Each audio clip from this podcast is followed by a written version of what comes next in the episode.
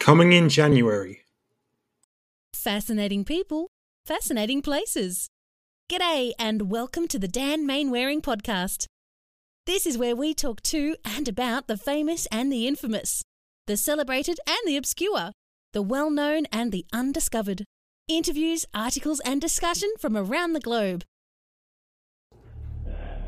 President, just a year ago, you welcomed me to Bucharest as the first American president ever to visit Romania. Today, I'm very honored to welcome you to Washington, D.C. as the first president of Romania ever to visit the United States of America. On the 21st of December, 1989, Romanian President Nicolae Ceausescu, the moderate friend of the West, who'd been knighted in Denmark and the United Kingdom, who'd condemned the Soviet invasion of Czechoslovakia and snubbed the Warsaw Pact, stepped out onto a balcony overlooking Palace Square in Bucharest. In the weeks prior, communist regimes across Eastern Europe had fallen like dominoes in a popular wave of revolution, cheered on by governments in the West. Despite his supposed credentials as a moderate, Bucharest was seemingly impervious to change.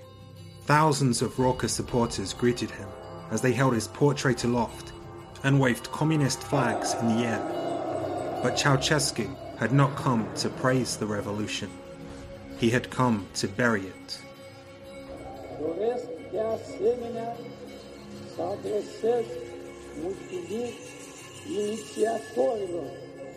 A sudden commotion at the back of the crowd caught his attention.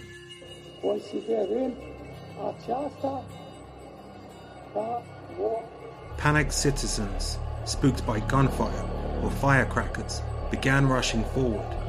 As they did so, the unnerved Ceausescu lost his train of thought. The mood in the square quickly turned, and portraits of the president were trampled underfoot as cries of revolution rang out.